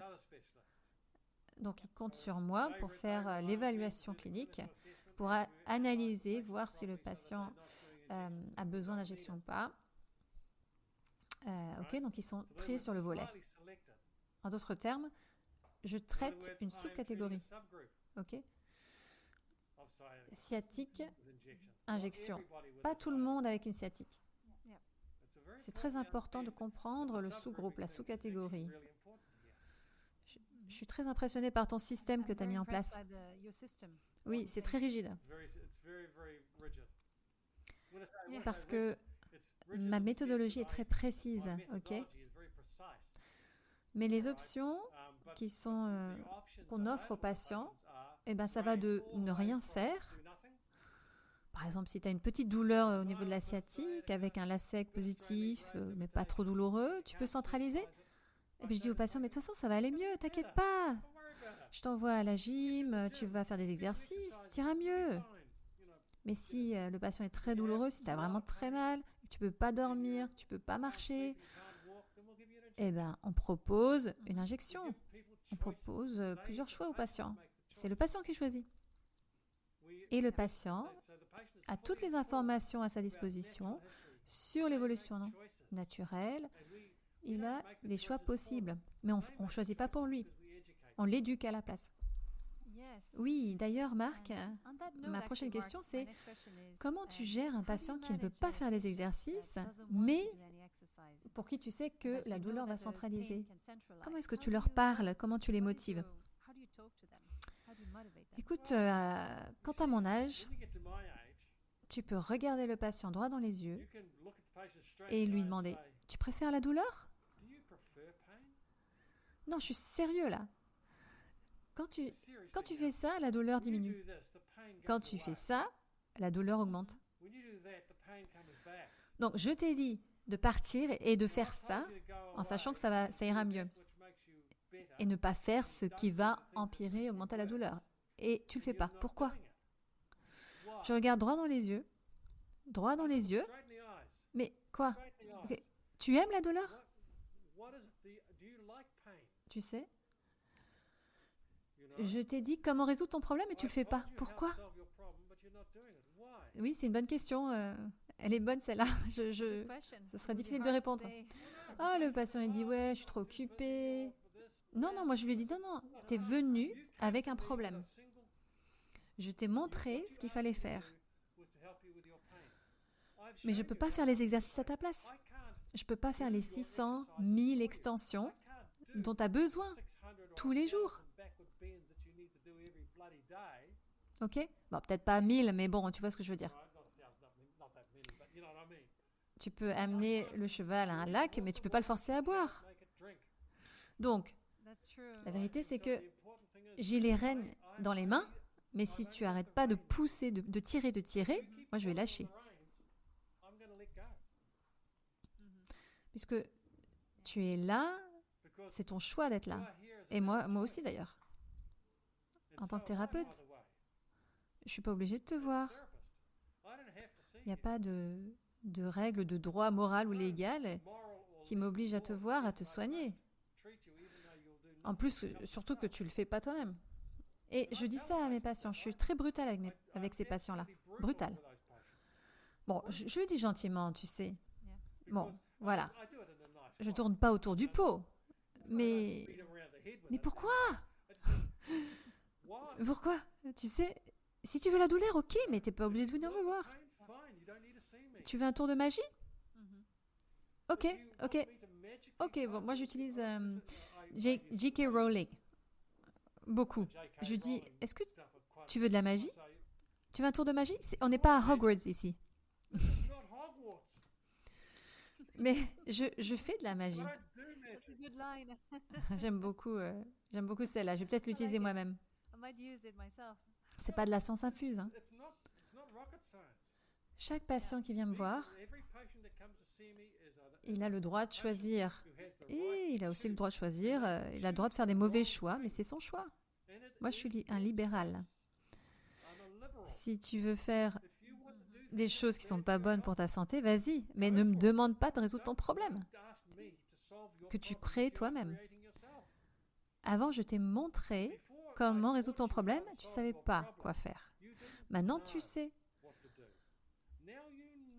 Ce que tu fais maintenant avec cette connaissance, c'est toi qui choisis.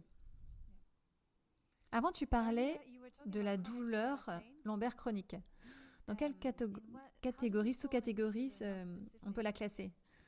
Alors, le concept de chronicité, j'aime pas trop le mot chronique. Je préfère utiliser le terme persistant, la douleur persistante. Parce que chronique a une connotation négative.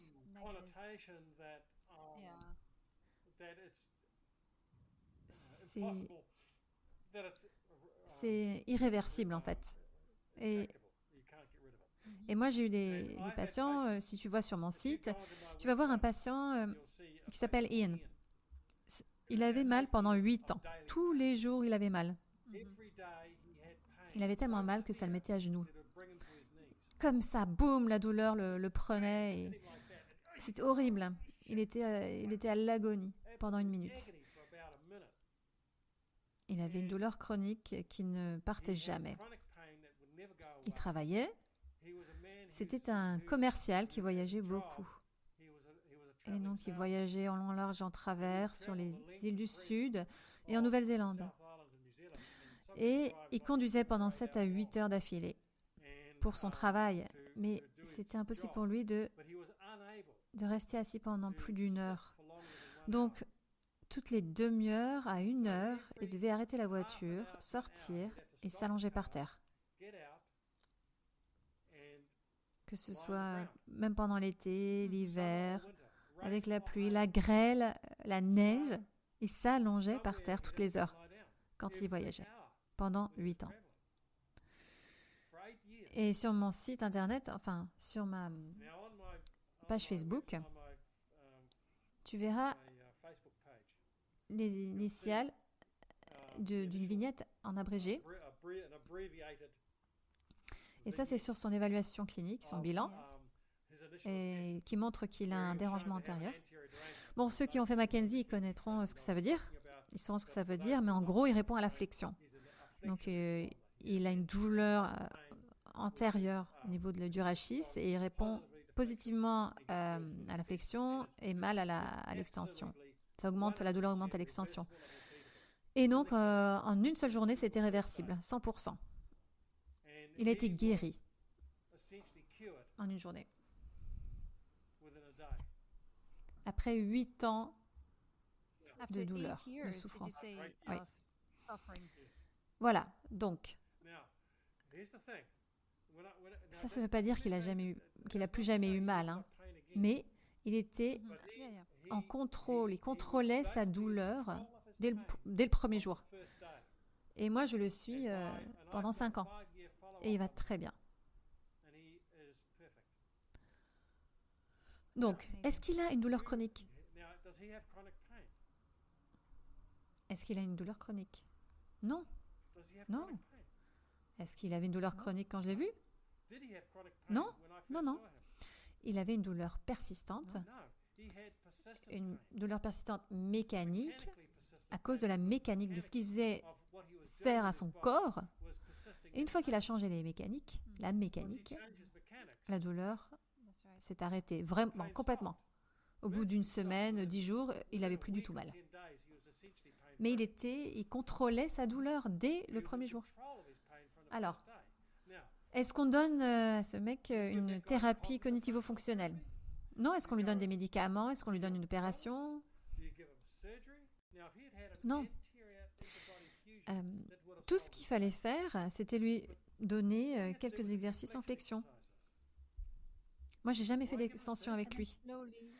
Est-ce que tu réintroduis tout petit à petit l'extension? Non, t'es pas obligé. J'ai j'ai pas, j'ai pas été obligé de le faire.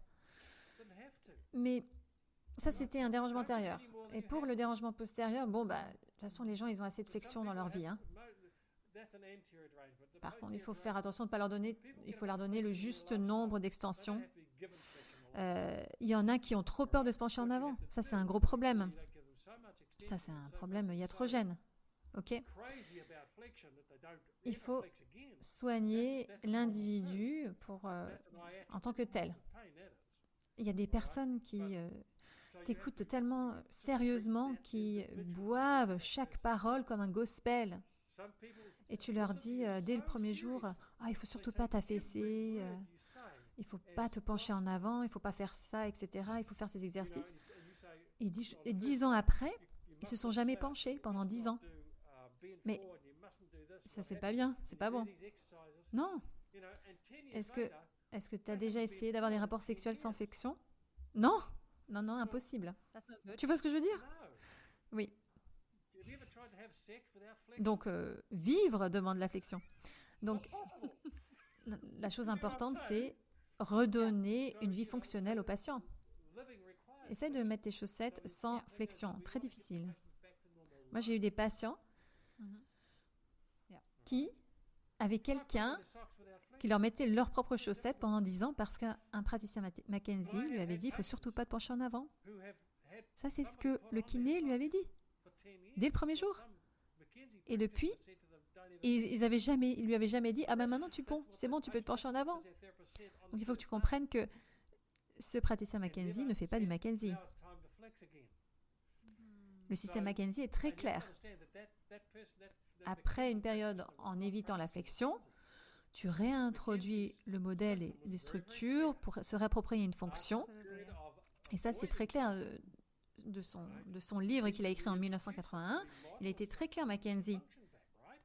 Il ne fait pas de pompe. C'est beaucoup plus sophistiqué que ça comme système. Simple en principe, mais pas simpliste. Mhm. Je ne sais pas s'il y a une traduction en français pour, euh, pour le mot euh, simpliste. bah oui, C'est pas simpliste, mais c'est simple. Tu vois la différence? Oui, oui, je vois. Mais Simpliste, ça veut dire tu, tu réduis la signification du- de quelque chose jusqu'à ce que ça perde toute signification. Um, Et En enfin, le principe, c'est que hum, il y a plusieurs whereas options. Le principe de simple. Le système en lui-même n'est pas simpliste ou simple parce que c'est complexe en fait. Chaque personne est différente, ok? Donc with- bon, Voilà. En anglais, euh, il y a des concepts très clairs entre simple et simpliste. Je ne sais pas si ça, ça se traduit bien. Mhm. a Je regarderai la, la traduction. Le- la langue anglaise est très riche. Um, Ah bah oui, mais euh, le français aussi. Et look le at the chinois translation. aussi. The English language is a very rich language. Well, it Oui, le Uh, chinois. Le chinois est très very riche. Oh, yes. Tu savais que le dictionnaire? Oxford, qui a été publié en 1928, le premier dictionnaire, ils avaient Did you know that the original qua- Oxford Dictionary, 440 000 which was mots. La langue maori, in 28. qui est la langue utilisée par les indigènes ici, 440,000 c'était 800 mots. words. The Maori language, which Le suédois, local, um, 2 à 3 000 mots. Ah oui. Had 800 words. Pas beaucoup, non. Donc, euh, le français, l'allemand, l'anglais, le portugais, le chinois, ils ont, ils vraiment essayé de créer leurs propres mots applicables au concept euh, d'aujourd'hui, au- moderne. Je pense que les Français ont une organisation officielle euh, pour les nouveaux mots. hein. Oui. L'anglais n'a pas ça, ils n'en ont pas besoin. Je ne sais pas si les Allemands euh, font pareil. Par exemple, euh, un de mes associés était allemand et il m'a dit que le mot pour un cric de voiture, pour changer un pneu, quand tu élèves la voiture, euh, nous en anglais on appelle ça jack. Et en allemand c'est un car lift, ascenseur de voiture. Mais ça devient un seul mot, jack. Donc en d'autres termes, ils ont utilisé des concepts modernes. Il y a un mot allemand, il y a un mot français, le téléphone euh, biqué- est devenu la, télé, la téléphonique. Et c'est comme ça que chaque langue devrait euh, Mhm. évoluer et marcher. Bon, bref, alors vas-y, pose-moi tes questions. Bon, t'inquiète pas. On a bientôt fini euh, puisque ça fait déjà une heure et demie. It's true. Very true. Mais vas-y, vas-y, lance. mais je veux pas we're already Mais t'inquiète, euh, c'est jour- la journée pour moi, c'est la nuit pour toi. hein. yes. I don't want to keep you too long. Tu comptes pas le temps, euh, tu vois pas le temps passer quand c'est intéressant. Donc, ma prochaine question, c'est on parlait de Mackenzie. Est-ce qu'il y a des limites à cette approche? you don't count the time when you- it's so Absolument, oui. um, my next Donc- question was, we're talking about Donc, Mackenzie était probablement le premier penser view que son système avait des limites. Il était très clair là-dessus. Il n'avait jamais, jamais dit que tu peux soigner tous les dos avec sa méthode. Non, non, il n'a jamais dit ça. Au contraire. Il disait, ça, c'est les patients qui répondent bien et rapidement au syndrome de dérangement, par exemple. Et ça, c'est les patients qui peut-être répondront dans le temps. Et euh, il y a le syndrome de dysfonction.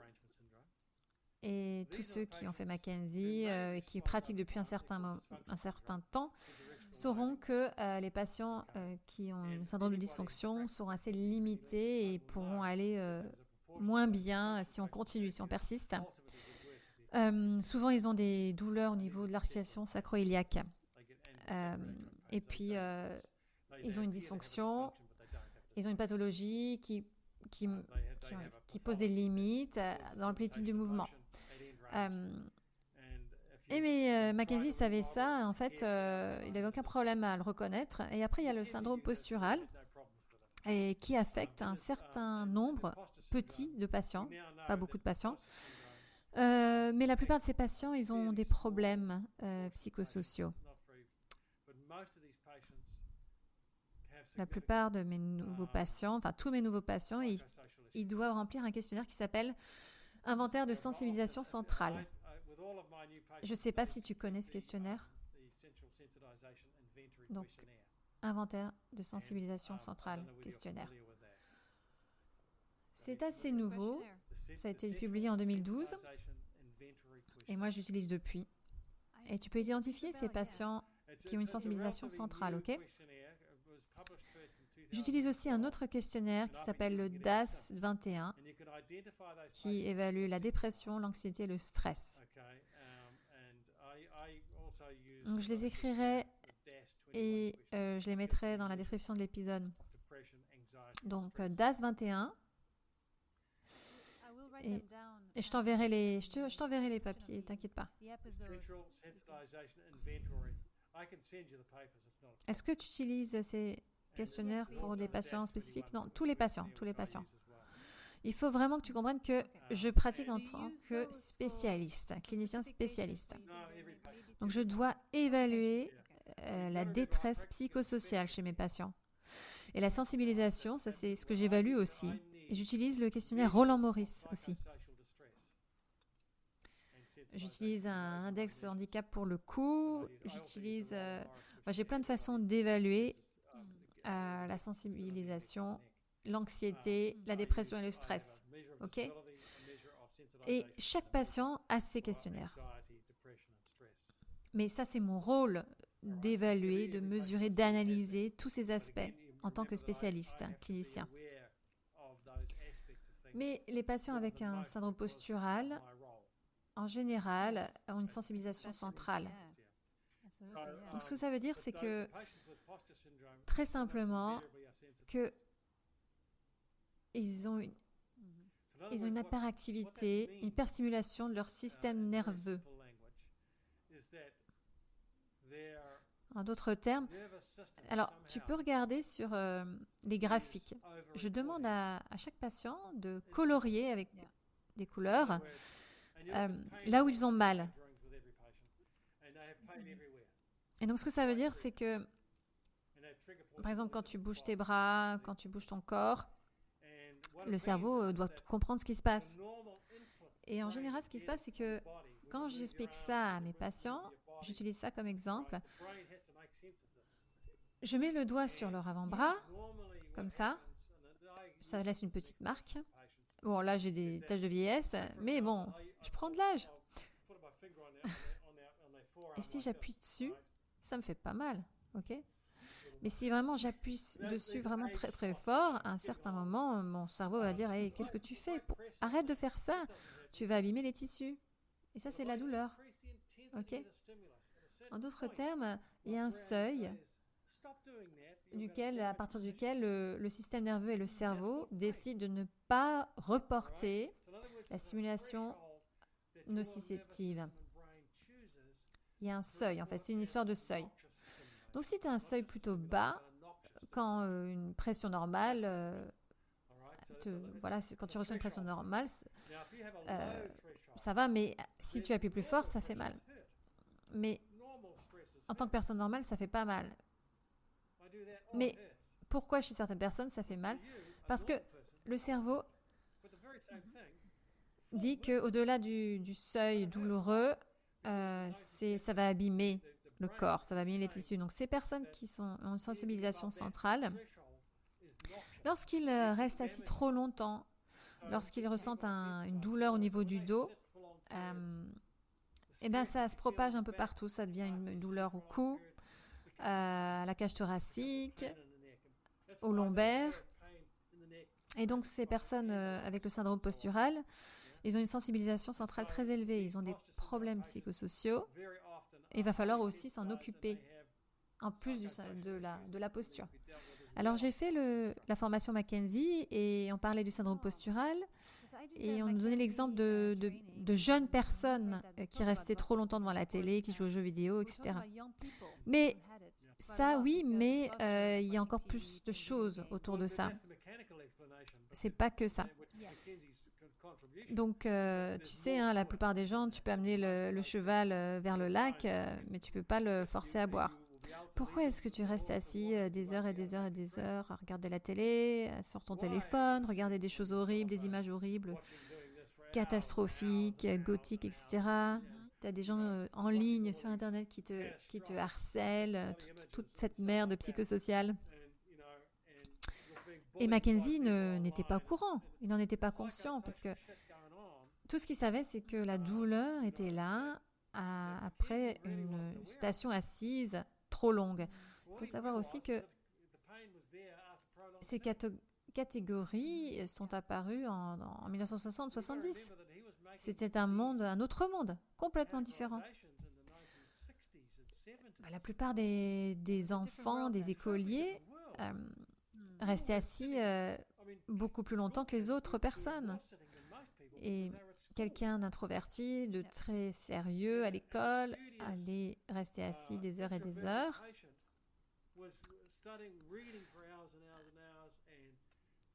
Et, et à la fin de la journée, il avait mal euh, parce qu'il était resté assis pendant des heures et il sentait mieux quand il marchait, il sentait mieux le matin. Mais la plupart de ces patients euh, sont, des, adolescents introvertis.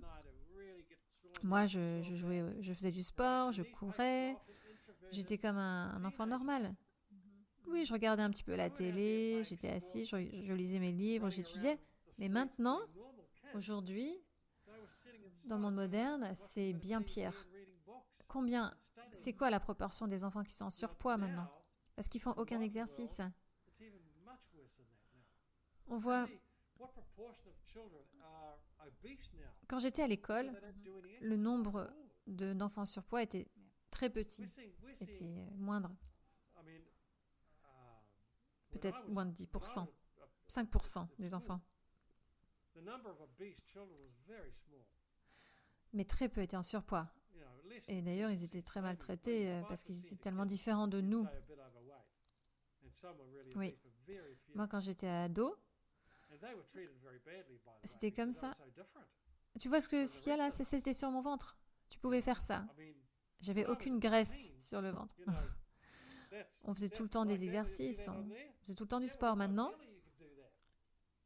la population surpoids, ça représente 50% de la population. C'est un autre monde. Donc, il faut voir le concept Mackenzie à travers cette autre lumière, en fait. Il faut le voir autrement. Mais il faut que ce soit modifié. Pas modifié, mais étendu. Avec notre compréhension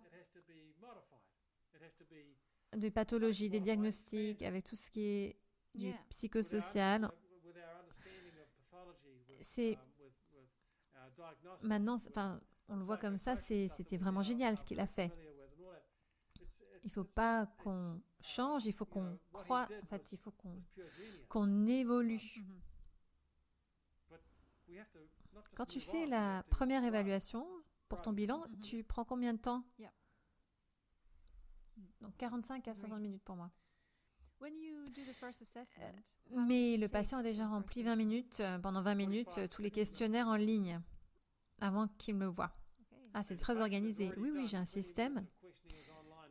Le patient a un rendez-vous et doit remplir tous les questionnaires en ligne avant de me voir. Et si ils sont pas confortables à l'idée de remplir les choses en ligne, eh ben, il faut qu'ils viennent une heure ou une demi-heure avant le rendez-vous et la secrétaire euh, va s'asseoir avec eux pour les aider et remplir les questionnaires avec eux. Peut-être euh, il y a une personne sur trois ou 400 personnes qui peuvent pas le faire. Ils peuvent pas lire ou quoi que ce soit, mais, mais ça, c'est pas grave. Mais la plupart des, des patients remplissent les questionnaires en ligne. Toutes les questions Mackenzie, euh, qu'est-ce qui il améliore la douleur, qu'est-ce qui euh, la- l'augmente. Donc euh, moi, je, je passe une demi-heure avec le patient à revoir son histoire. C'est très précis, très complet. Et la plupart des kinés n'ont pas le temps de faire ça. Mais encore une fois, je, ma pratique, c'est ma spécialité, c'est autour de ma spécialité. Donc, je dois tout savoir. Les médicaments qu'ils prennent, les traitements qu'ils ont déjà suivis. La plupart des patients qui viennent me voir ont déjà vu beaucoup d'autres kinés compétents. Et ils m'ont été envoyés par les kinés. Et je vois des patients dont des docteurs, que les docteurs m'ont envoyés, des chirurgiens, parce qu'ils ne savent plus quoi faire avec eux. Et ils n'ont rien pu faire pour eux. Et je pense que 70 à 80% des patients que je vois euh, ont déjà vu un kiné qui était très bien, très compétent, mais leur état de santé ne s'améliorait pas. Donc je, je dépense beaucoup de temps, je passe beaucoup de temps pour eux. Donc ils ont déjà rempli les questionnaires et vous savez déjà, vous avez beaucoup d'informations sur eux. Oui, bien sûr. Et donc ils viennent environ un quart d'heure avant le rendez-vous. Et je leur demande de d'utiliser des couleurs pour euh, entourer leur douleur, pour colorier leur douleur. Et ça, ça m'aide beaucoup d'utiliser des couleurs. Sur le body chart, est-ce que tu leur montres les couleurs et le body chart? À la fin du traitement Est-ce que tu leur demandes de refaire, de recolorier le body chart? Non, je ne le fais pas. Mais oui, je pourrais. Mais par contre, je leur demande, tu vois, la douleur euh, est centralisée. Mais le nombre de patients dont les symptômes centralisent dans mon cabinet, c'est, il est très bas. La plupart des gens que je vois, ils ne centralisent pas. Intéressant, oui. Et tu prends des vidéos, tu filmes tes patients. Donc tu prends pas de notes pendant l'examen clinique, tu c'est juste face à face, toi et moi. Raconte-moi ton histoire. Mais je mets de la structure, tu sais. C'est un entretien structuré. C'est pas n'importe quoi. Les patients ont une structure, je leur pose des questions comme euh, où est la douleur, je regarde les médicaments qu'ils ont pris, je regarde où est la douleur qui domine, quand est-ce qu'elle a commencé, euh, quand est-ce que ça a commencé, depuis combien de temps, et s'ils commencent à blablater? Euh, non, non, non, non, non, réponds à ma question, je leur dis. Qu'est-ce que tu faisais au moment où la douleur est apparue? Ça fait combien de temps qu'elle est apparue? Ah, bah écoute, euh, ça a commencé la semaine dernière. Est-ce que tu avais... Oui? Mais est-ce que tu avais mal avant la semaine dernière? Ah oui, oui, oui, pendant des années. Ah bon, alors, tu avais quel âge quand la douleur a commencé? Ok. Donc en d'autres termes, je veux savoir leur histoire. Peu importe l'histoire. Et quel est l'événement récent qui les a amenés à venir me voir Donc, tu vois, je les guide, mais je structure aussi l'entretien. Et je ne leur laisse pas manquer une de mes questions. Il faut qu'ils répondent à toutes mes questions. J'ai besoin de réponses. Mhm. Donc, je, suis très exigeant concernant leur histoire.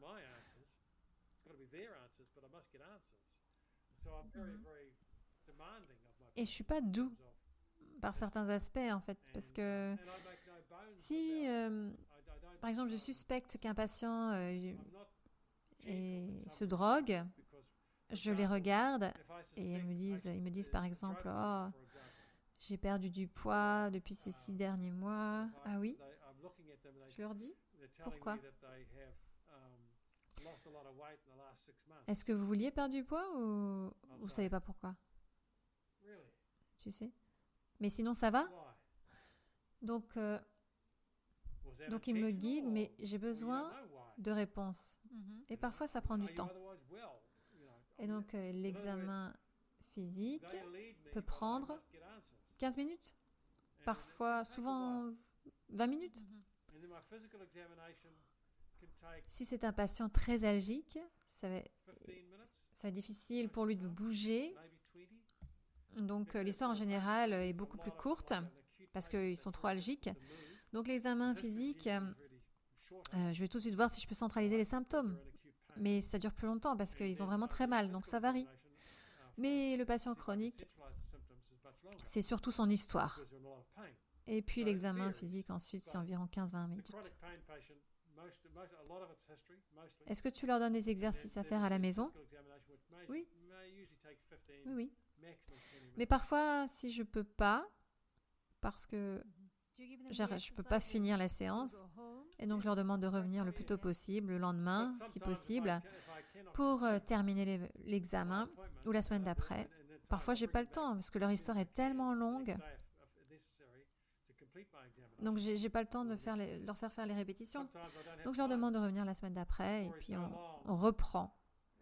Mais c'est très important que.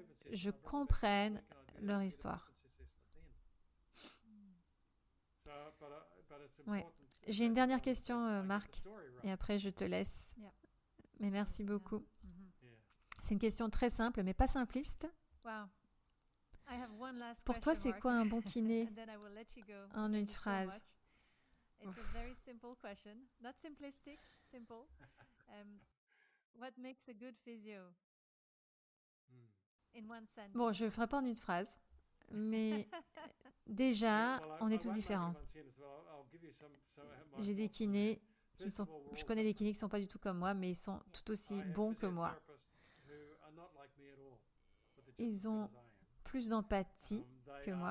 um, they are- ils sont plus euh, attentionnés, moins brutals que moi. Moi, j'ai une certaine personnalité. Donc les patients travaillent avec moi. J'essaie d'être gentil, mais j'ai besoin de réponses. ça c'est voilà, c'est comme je suis. Mais il a pas tous les kinés sont pas comme ça. Donc, moi, ce que je veux D'un kiné, ce que j'attends d'un kiné, c'est qu'il recherche la vérité. Comment est-ce que tu parviens à ça? Et ça, c'est unique à toi en fait. Ça dépend de toi. unique to you as a physiotherapist. Il faut que tu aies une certaine formation. Um, en fonction de ta façon de prendre des notes, euh, d'évaluer le patient. Euh, il faut, yes, il faut le faire certaines choses. Par exemple, si tu traites la douleur lombaire et ta façon d'interpréter l'information, mais ça, c'est juste la formation, la pratique. Mais un bon kiné pour moi, c'est quelqu'un qui recherche la vérité et quelqu'un qui veut vraiment être un agent pour aider le patient à obtenir le meilleur résultat pour sa santé. Très bien dit. J'aime beaucoup. C'est pas facile comme question parce que il y a tellement de kinés qui sont très différents et qui sont formidables. Et il y a aussi beaucoup de très bonnes personnes qui sont très compétentes, mais c'est pas des bons kinés. Moi, il y a des gens qui know, a savent lot beaucoup of de choses et qui is sont not pas des bons kinés. Et ça, va- c'est la même chose pour les patients. Souvent, on dit que we les say, kinés ont les patients qu'ils méritent. uh, know, D'ailleurs, je me souviens, Mackenzie, j'avais posé ces questions à Mackenzie il y a des I années et il m'a regardé droit dans les yeux et il m'a dit I asked him some of these Marc, questions tu peux years pas soigner les, ago, les gens bêtes. Et c'est vrai. said, "Mark, you can't treat idiots." Il y a des patients, il faut leur dire euh, je peux pas t'aider parce que tu ne peux pas. Ils veulent pas, ils sont pas prêts à recevoir de l'aide. Je te donne un exemple avant qu'on se quitte. C'est- un homme dans les années 80 et on était au tout début. who- This was back in the early 80s when we were just learning about the gate theory of pain. Ça, c'est les prémices de notre compréhension sur la complexité autour de la douleur. Et, cet homme, euh, il avait une sensibilisation centrale.